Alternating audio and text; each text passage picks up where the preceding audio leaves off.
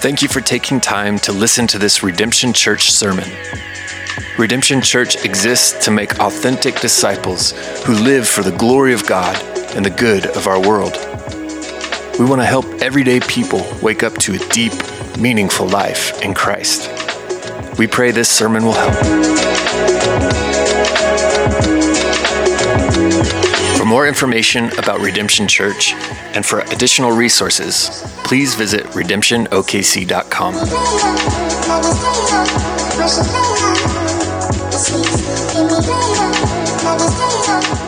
Well, good morning again.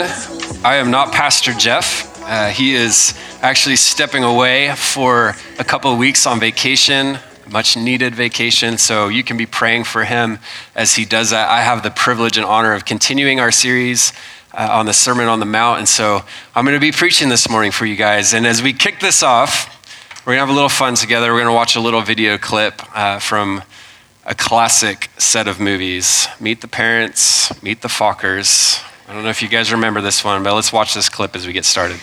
With the knowledge, with the knowledge you've been given, you are now on the inside of what I like to call the Byrnes family circle of trust. See, if I can't trust you, Greg, then I have no choice but to put you right back outside the circle. And once you're out, you're out. There's no coming back. Hmm. Well, I would definitely like to stay inside the circle. You have my word. I'm going to hold you to that. Circle of trust. Guess who's back in the circle of trust?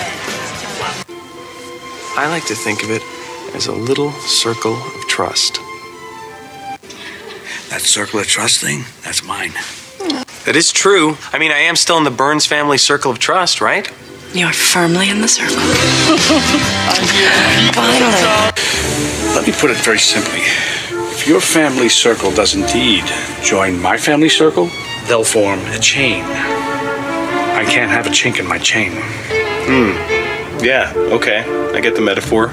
Greg, you're still in the circle of trust, so I'm going to give you one more chance.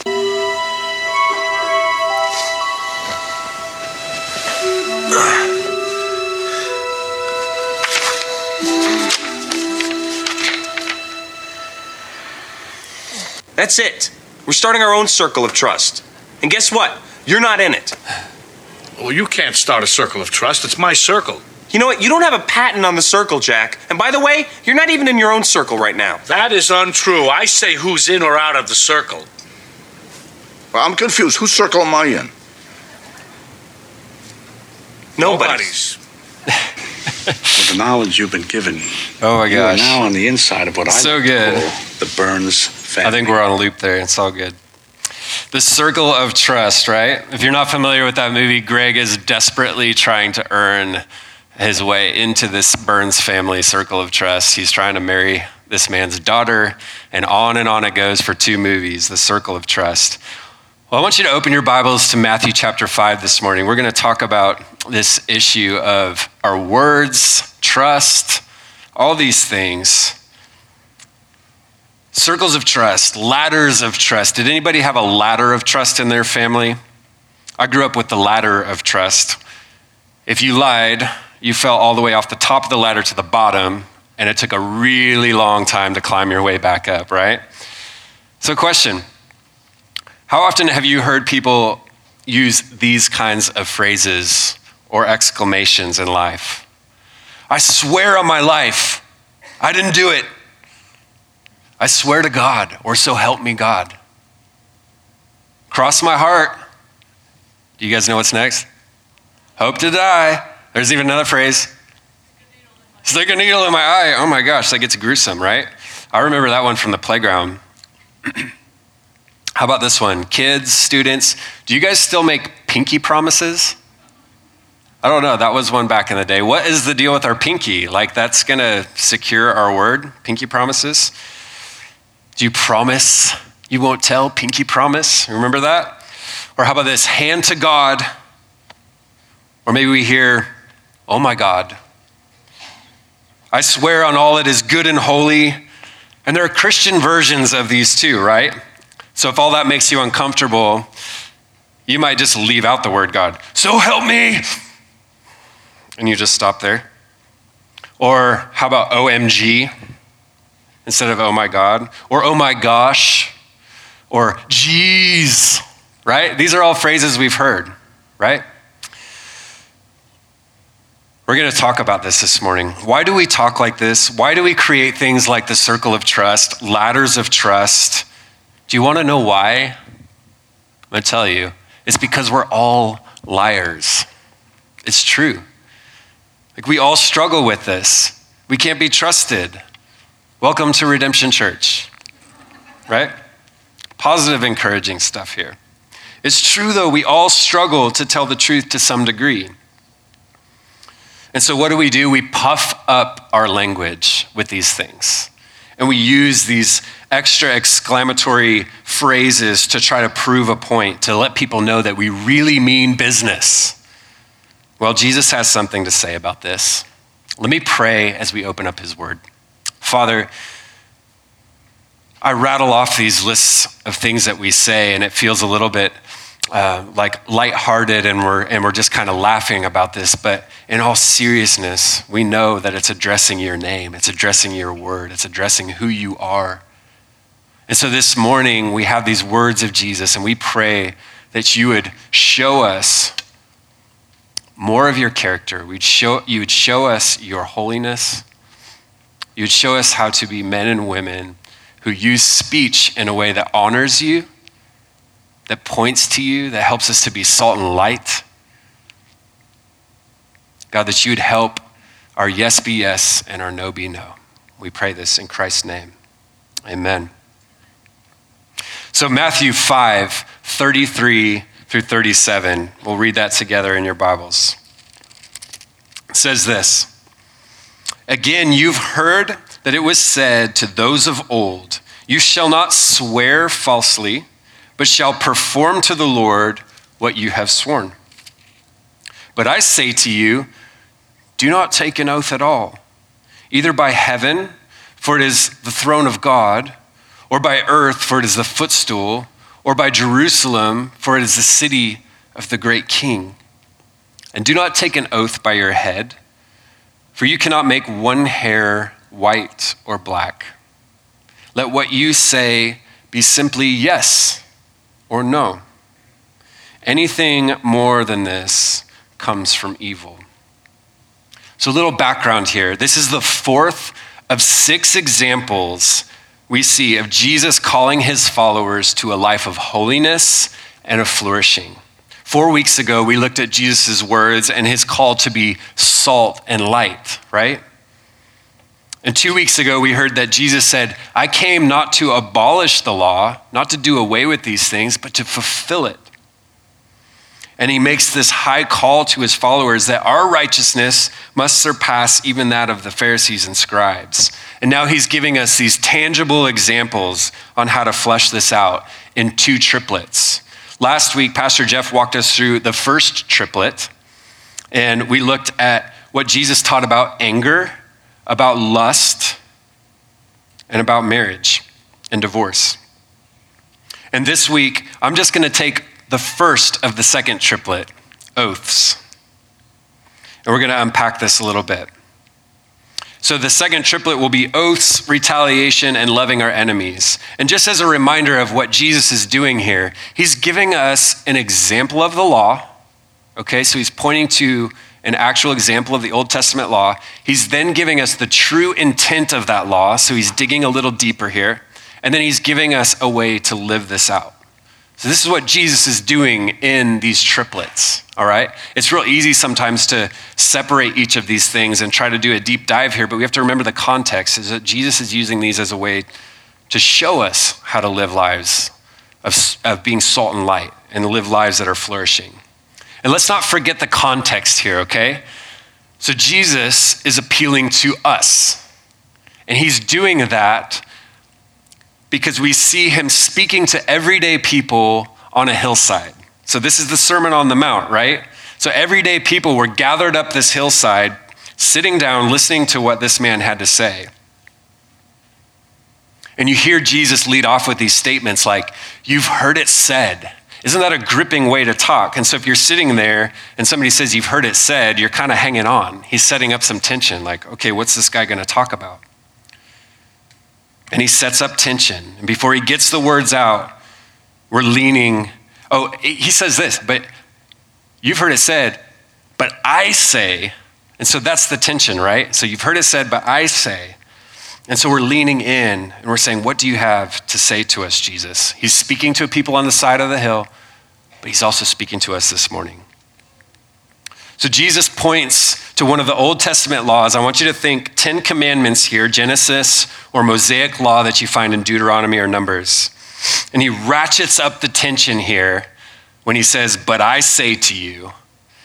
He's cutting to our hearts. He's exercising authority here when he says, But I say. And Jesus begins to expound on the law in such a way that we have to wrestle with it afresh. And in order to do that, we have to first consider do we even believe that Jesus' words are truth? Because if they're not truth, then why even sit and listen to them, right? So we must consider this morning are Jesus' words truth? And if so, are they authority? Do we hold them as authority over our life? So I'm going to give you the, the punch of the sermon right out the gate here. You ready for this? If we skip to the end of this little passage and we look at what Jesus tells us to do here and now, it's really, really simple. Let your yes be yes, and your no be no, and anything else comes from evil. Let's pack it up. Let's go home. Let's go live it out. Simple enough? You guys got that? We don't, do we? I love how simple it is, and I hate how hard it is to live this way. And this is how Jesus speaks to us. He just right to the heart, right to the everyday nitty gritty stuff, right? It stops us in our tracks. Is it even possible to let our yes stand alone? Instead, we find ourselves puffing up the integrity of our yeses with things like the circle of trust or the ladder of trust or any number of ways we might inflate our language to convince people that we're truth tellers. I swear, I promise, God is my witness. Or how about our no, meaning no? Parents, no means no, right? Have you said that before? Does it really mean no? Our kids like to push on that one. Some of you all don't even have the word no in your vocabulary. That's a different sermon altogether. Better yet, it's probably a counseling session with you if you don't have that word in your vocabulary. Okay, so let's back up and follow Jesus' three step roadmap here. And first, let's take a, a, look at the example of the law that Jesus is unpacking and why it matters. So, verse 33 again, you have heard it said to those of old, you shall not swear falsely, but shall perform to the Lord what you have sworn. But I say to you, do not take an oath at all. We need to start with what are oaths and what is swearing? What are these things? An oath, simply defined, is this a promise made before some institutional authority. An oath serves as an objective guarantee of what is promised. So, this means that an oath is connected to something outside of us, right? Some kind of authority outside of us. You guys, oaths in this day and age are pretty much worthless. Do you, know, you want to know why? Because we live in a time where people do not like to have any kind of authority outside of themselves. It just feels foreign. We're swimming in these streams and these waters that say, you don't have to trust anybody else, trust yourself. And so we're more likely to swear, and swearing can be defined by, like, by this. People are more likely to swear in our day to try to convince you to believe them, to believe you. And in swearing, you're telling the truth and you're guaranteeing your own word. You're saying, I guarantee what I'm saying is true. I swear. I swear, right? You're not swearing on anything else. We're more likely to do that today. We still see some cases of people taking oaths in our day. For example, you might see people taking an oath of office today. Our president takes an oath, government officials take oaths, law enforcement take oaths. You might also see this type of thing in courtrooms still, where people raise their hand or place their hand on a Bible and swear to tell the truth, the whole truth, and nothing but the truth, right? They're making an oath, and in a sense, what they're saying is this book is true, or this thing is so true that so am I. I'm aligning myself with something outside of, my, outside of me. So, is Jesus saying these kinds of things are wrong? Not necessarily. Some have taken Jesus' words here on the Sermon on the Mount a little too far. One example of that, the Quakers, till this day, will not take an oath or swear in court. They won't do it. They take Jesus' words literal here, and they won't even go as far to swear or take an oath. Don't think that's what Jesus is getting at here. He's pointing at the third commandment. So let's look at that. Genesis 20, verse 3. You shall not take the name of the Lord your God in vain. For the Lord will not hold him guiltless who takes his name in vain. What does this mean? What does it mean to take the Lord's name in vain? Vain, translated here, could mean empty, nothing, worthless, or to no good purpose. If you think about that translation, don't make the name of the Lord nothing worthless, or to no good purpose. Leviticus 19, verse 12 says this You shall not swear by my name falsely, and so profane the name of your God. I am the Lord. Capital L O R D, all capitals. This means he's, this is the writer's pointing back to the name Yahweh this is a name that they didn't even want to write out. It was a name above all names. It was like saying, We can't even capture your name, so we're just going to spell it all out in big, bold letters L O R D.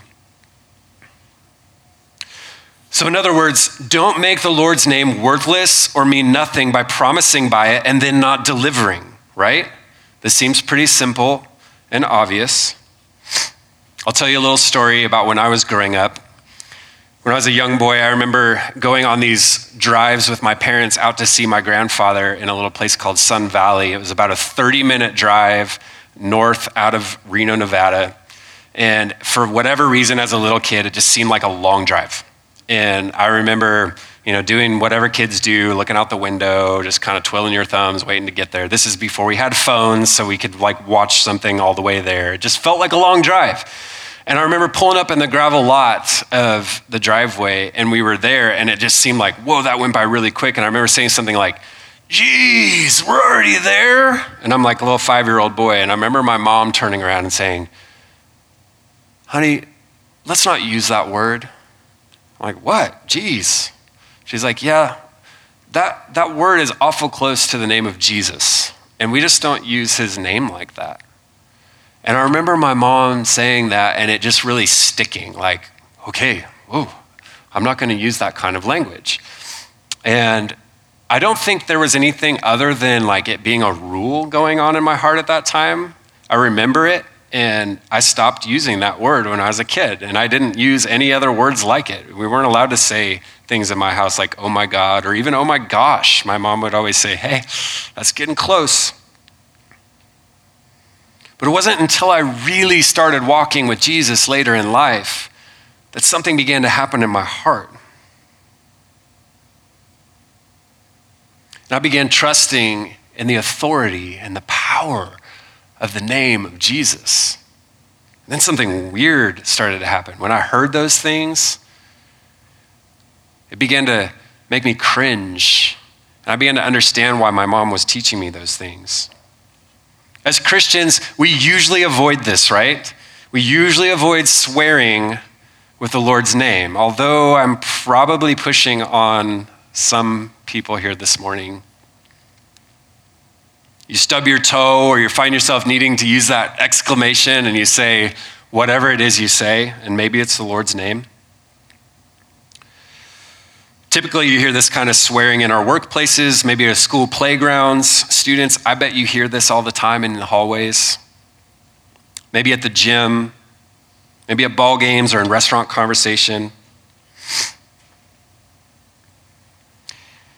Before I was walking with Jesus, hearing God's name used as a curse word, it didn't bother me. Believe it or not, I had a pretty bad mouth myself.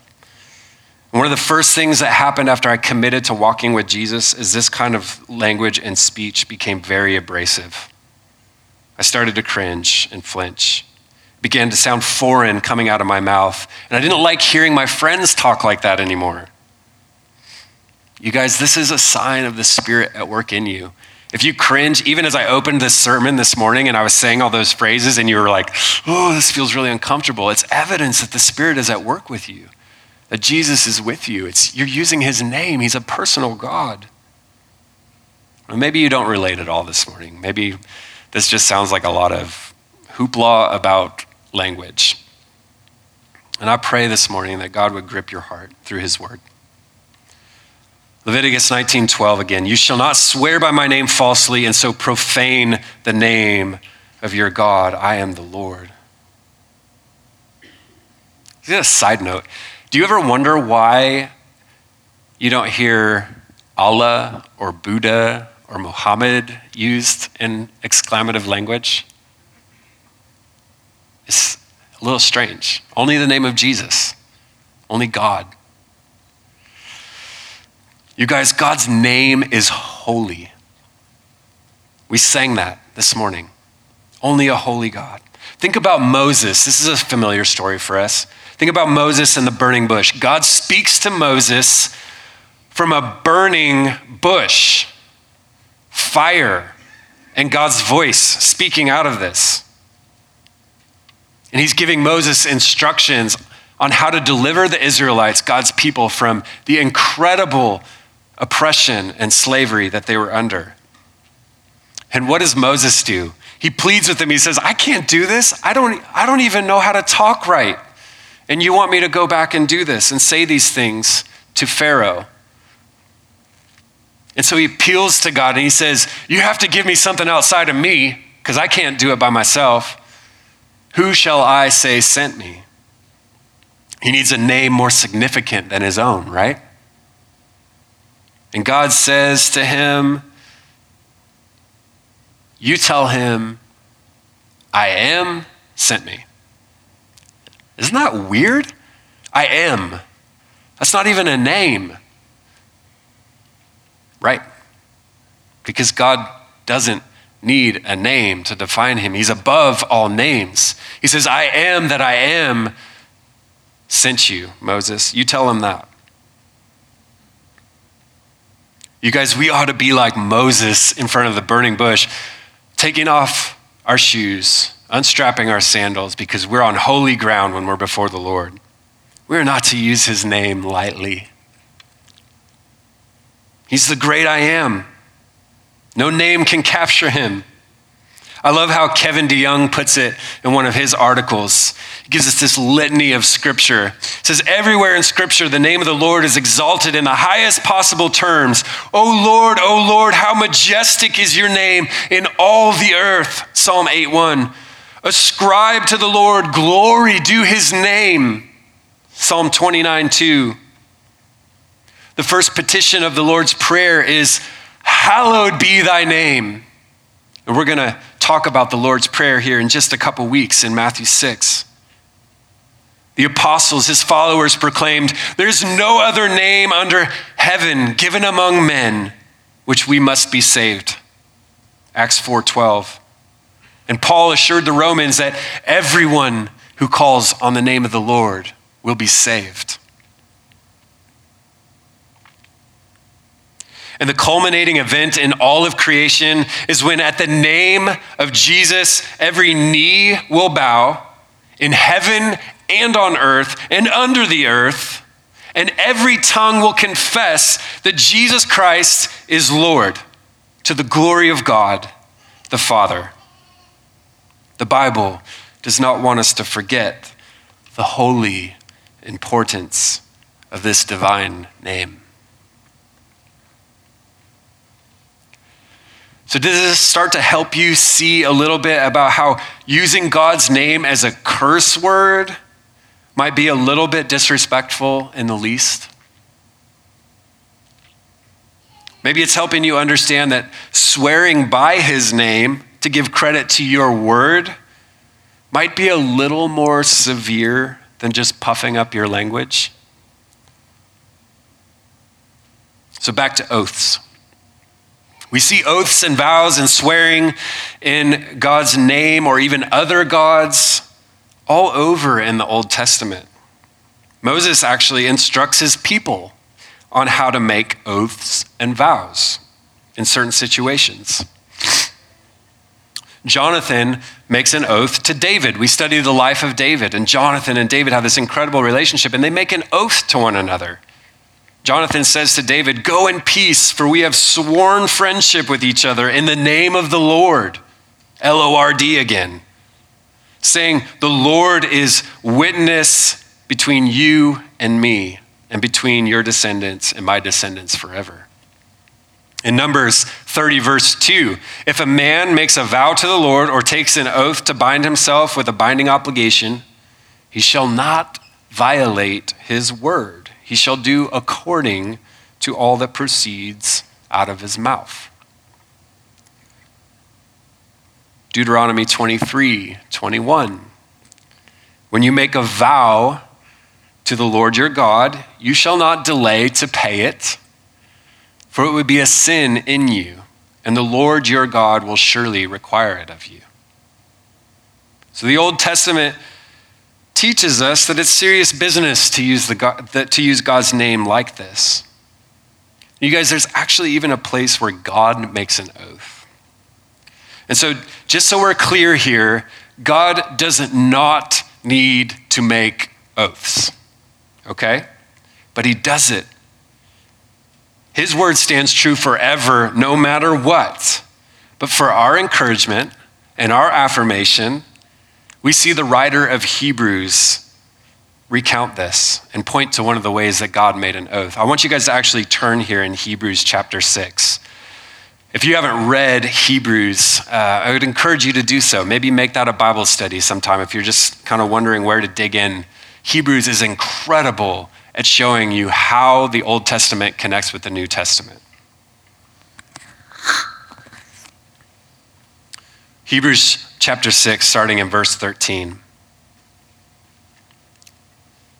God makes an oath to Abraham here, promising to make him a great nation and multiply his offspring beyond measure. And later in Hebrews, we're going to see that this was all fulfilled. Every word of it in Jesus Christ. So, verse 13 For when God made a promise to Abraham, since he had no one greater by whom to swear, he swore by himself, saying, Surely I will bless you and multiply you. And thus, Abraham, having patiently waited, obtained the promise. For people swear by something greater than themselves, and in all their disputes, an oath is final for confirmation. So, when God desired, to show more convincingly to the heirs of the promise the unchangeable character of his purpose, he guaranteed it with an oath. So that by two unchangeable things, so that by two unchangeable things, you guys, this is God doubling down on his own word, and he doesn't even have to. But just so that we know, he is who he says he is. He does this. It's impossible for God to lie we who have fled for refuge might have strong encouragement to hold fast to the hope set before us. We have this as a sure and steadfast anchor to the soul, a hope that enters into the inner place behind the curtain where Jesus has gone as a forerunner on our behalf, having become a high priest forever after the order of Melchizedek. That's a thick passage. You guys, Melchizedek is the line of priests that came from Abraham, and Jesus became the final high priest. So this is, this is a place where God made an oath. But man, he doubled down on his word for our encouragement and our benefit to know that Jesus fulfilled every word that God promised back in the day. But then there's this tension, right? So we have Jesus saying to us now in verse 34 of Matthew, But I say to you, don't take an oath at all, either by heaven, for it is the throne of God, or by earth, for it's his footstool, or by Jerusalem, for it's the city of the great king. And do not take an oath on your head, for you can't make one hair white or black. Let's go back and unpack the context here and see if we can get to why Jesus is pushing a little deeper on us and trying to give us the true intent of this law. So remember that Jesus has this captivated audience on a hillside, right? And this audience would have been steeped either in the Roman cultural practices and laws or Jewish cultural practices and laws, or maybe a melding of the two, right? So this is his audience. And what do we uh, know and understand about the Pharisees and the scribes during this time? They were known for teaching passionately and upholding the law passionately as handed down in the Torah, the Old Testament. But they were also men, like you and me. And so at some point, their interpretation and their teaching of the law is going to be tainted through sin, right? And they begin to slip into this religion and this religiosity. And no doubt their intention was good to start. They're upholding the law, they're wanting to teach people this, they begin to drift into religious practices. And that's the problem. It became all about keeping the law. The Pharisees were more concerned with rule keeping and rule following than they were with true worship true relationship. And this is why Jesus was pushing on all the buttons because he's saying, I'm here, I'm here to have a relationship with. And they just couldn't see that, right? And so, oaths and vows in that time, as the religious Pharisees and scribes would have been operating, they became glib.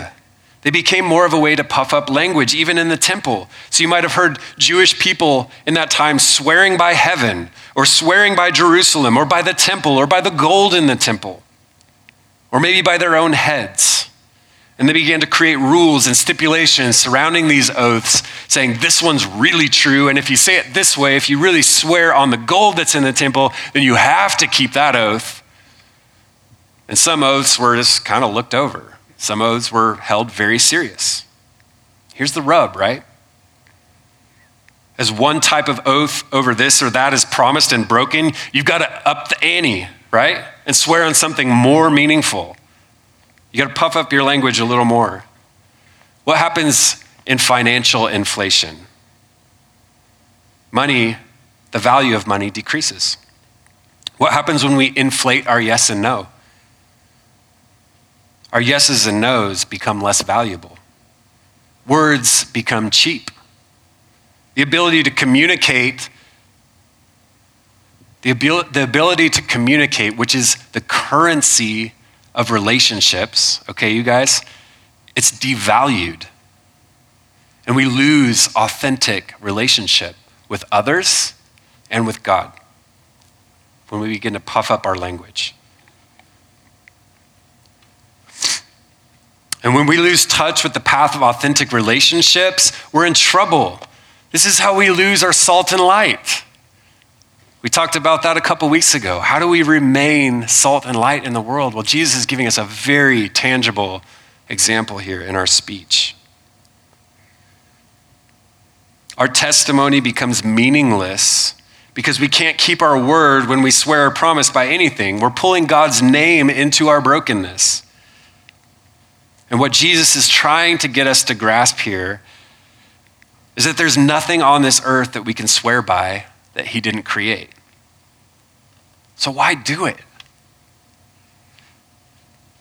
Do not take an oath at all, either by heaven. Why? Because God owns heaven, He made heaven. Or by the earth, it's His footstool. He made that too. Why not the city of Jerusalem? Because that's His city. It's all His. Do not take an oath by your head. He made you. He knows exactly every number of hairs or lack of hairs that you have on your head. So Jesus is drawing a line in the sand here around our speech, and he's saying to us stop buttering up your speech with emphases and exaggerations, right?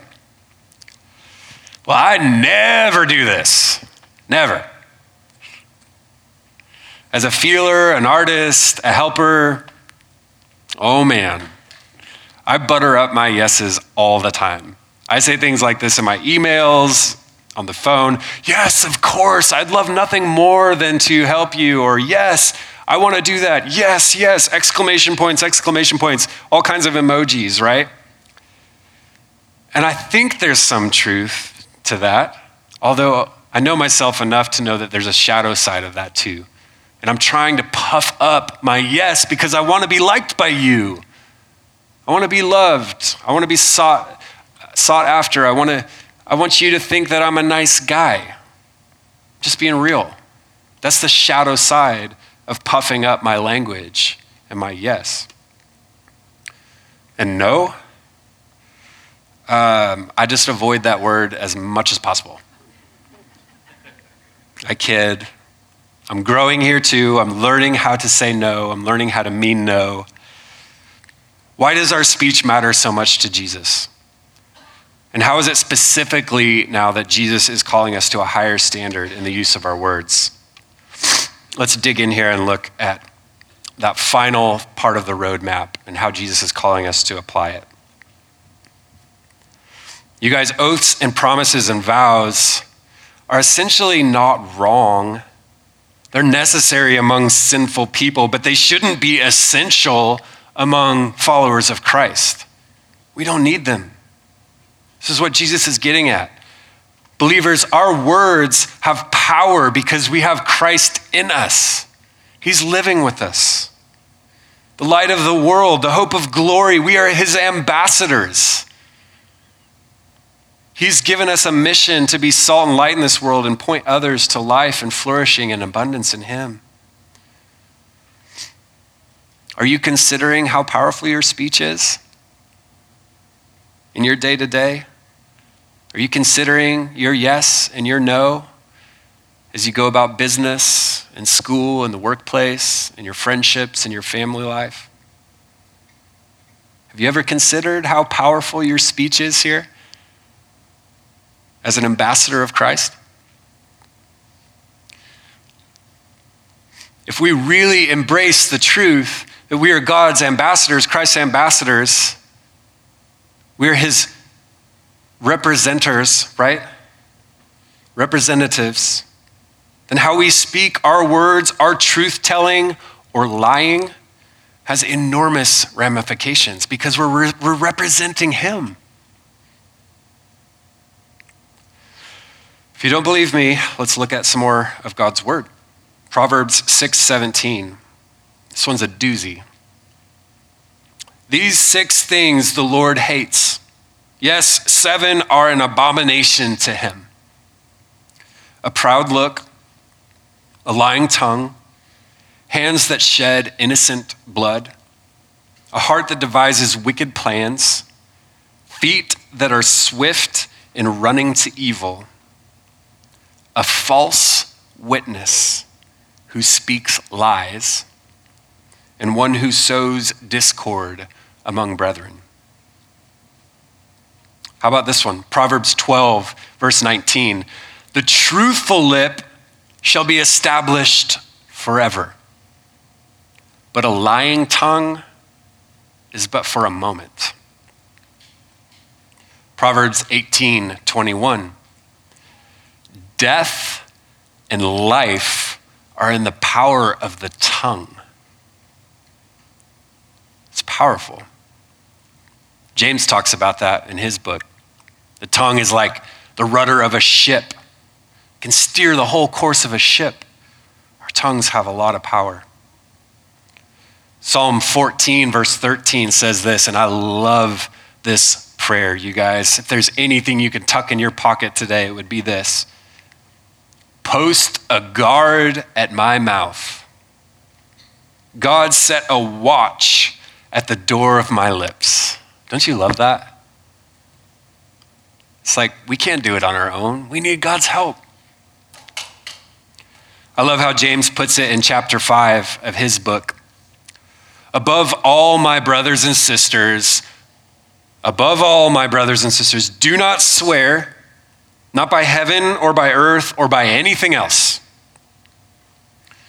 All you need to say is a simple yes or no. Otherwise, you'll be condemned. Pretty much the same exact thing that Jesus is saying here, right? It's like a mirror passage. Jesus says, Let your yes be yes and your no be no. Everything else comes from evil. James says, Otherwise, you'll be condemned. I read that and I was like, Well, I really love how James puts it. And then he says, Otherwise, you'll be condemned. And I go, Oh, I'm kind of backpedaling and go, That sounds really heavy. What do you mean by that, James? I think what James is getting at is that we set ourselves a trap. It's not necessarily condemnation, whether we're saved or unsaved, but we condemn ourselves when we puff up our language and we don't keep our word. You guys know how this feels. You said yes to something and then you have to go back and explain that you couldn't really do it or you didn't do it like you said you were going to do it. You know that feeling. I know that feeling. It's painful. And that's what James is getting at here. You, you feel that condemnation. It's why Jesus said anything else is just evil. Well, let's remember what evil is and where it came from. Evil is rebellion against God, simply put. It does not believe God's word. It's what evil is, right? Where did things go wrong for us? Wasn't it back in the garden when we disobeyed God's commands, when we didn't believe what He said? When we began to listen to another voice, whispering lies, partnering with the enemy. What is one of the things the Bible refers to the enemy as a name? The father of lies. Okay? Our enemy is called the father of lies. And who do we know loves to tell us about condemnation? It's Satan, right? It's all he has to fight us with. But you guys, he's defeated, he's condemned, not us. He wants to drag as many as he can with him because that's all he has. But, believer, I want to tell you this morning you are surely not condemned. There is therefore now no condemnation in Christ. By the name of Jesus, Satan's lies fall flat, and his name will not stand in the end. Only the name of Jesus stands in the end. All authority in heaven and on earth has been given to him, and we are raised and seated with him. Satan's only weapon against us is to lie. And where we start to mess it up is when we begin to join Him. And our yes becomes wishy washy and unbelievable. So Jesus is saying to us look, there's no need to puff up your language. Oaths and vows and promises, like, look, they're not, they're not wrong if you could live up to them. We just saw these Old Testament scriptures saying, like, if you're going to do this, take it very seriously. So Jesus isn't in essentially saying, I'm canceling all of that and this is how I want you to live now. He's just helping us see if we don't honor our language and our word, we're going to get ourselves into trouble.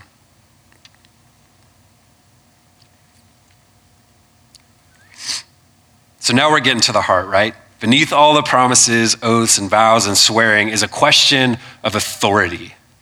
Who is or what is the Lord of our lives? It's a question of worship. Who or what are we living for? If Jesus is the authority of our lives, then let him be your authority. And do your best to let your yes be yes and your no be no. Don't drag his name into it or anything else that he's made into the mix. There's no need for that. It just makes a mess of things, right? Hear me on this. Your yes, meaning yes, and your no, meaning no, is perhaps one of the greatest witnessing tools you have in your belt. The world is desperate for truth tellers. The world is weary of people who can't keep their word.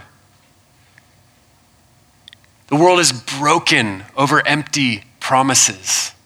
You guys, we, Christ followers, people who are following Jesus, we have an incredible power in our yes being yes and our no being no. Simply in living that way is going to shine a light and be salt that preserves our world in a way that would be matchless. This is why Jesus is teaching this. This is why it's important.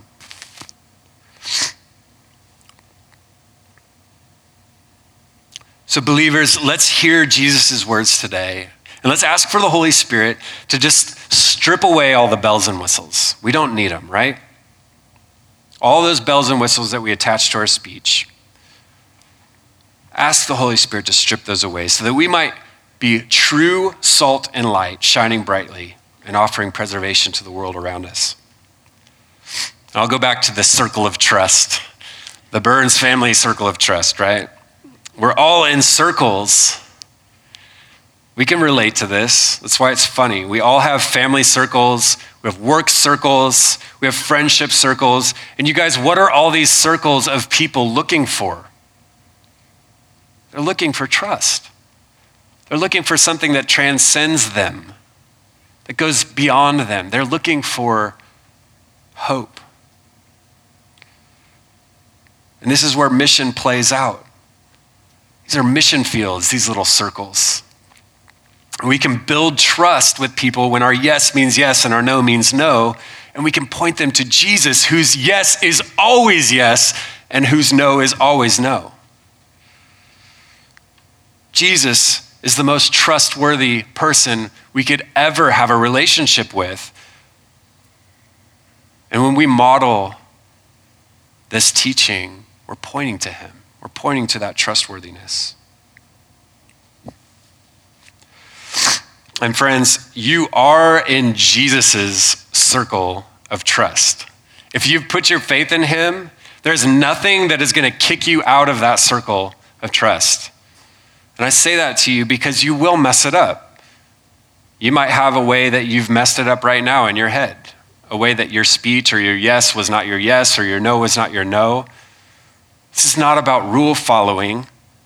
This is about the grace offered by Jesus Christ and the relationship and the power that has been given us through the Holy Spirit to walk these things out. So you'll never be kicked out of Jesus' circle of trust. You will struggle, but cling to Jesus. Again, his yes is always yes, and his no is always no. You can trust on that. You can take it to the bank. It's never going to change. And when you open your mouth, let's remember Psalm 141, verse 3. Post a guard at my mouth. God set a watch at the door of my lips.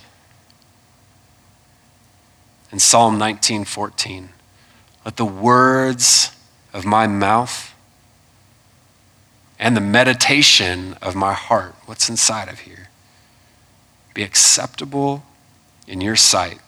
O Lord, capital L, capital O, capital R, capital D. O Lord, you have authority over my life and my heart and my speech and my mouth. And you are my rock and you are my redeemer. And perhaps you can make this a day by day, moment by moment prayer in your life. God, help me let my yes be yes and my no be no. It's that simple. Let me pray for us. Father, we thank you that your words are true forever. Jesus, we thank you that your yes is always yes and your no is always no, and there's no puffing up of your language that you have to do to prove yourself. It's so foreign to us. And we desire to be people who follow you and take you for your word with all of our lives. God, I pray for those this morning who have yet to make Jesus an authority in their life, to trust him with all of their life. I pray that you break through right now. I pray that you'd show them exactly what a relationship with you looks like. You touch their heart, you draw them near to you. And God, for those who've been walking with you for years, would you remind us how important our speech is? As your ambassadors, would you help our language be yes and no and simply that? And would it point to you, the most truthful one that we can worship and follow all of our days? We pray this in Jesus' name. Amen.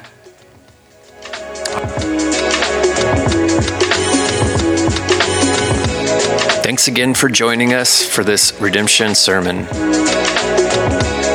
For more resources and information about Redemption Church, visit redemptionokc.com and follow us on social media.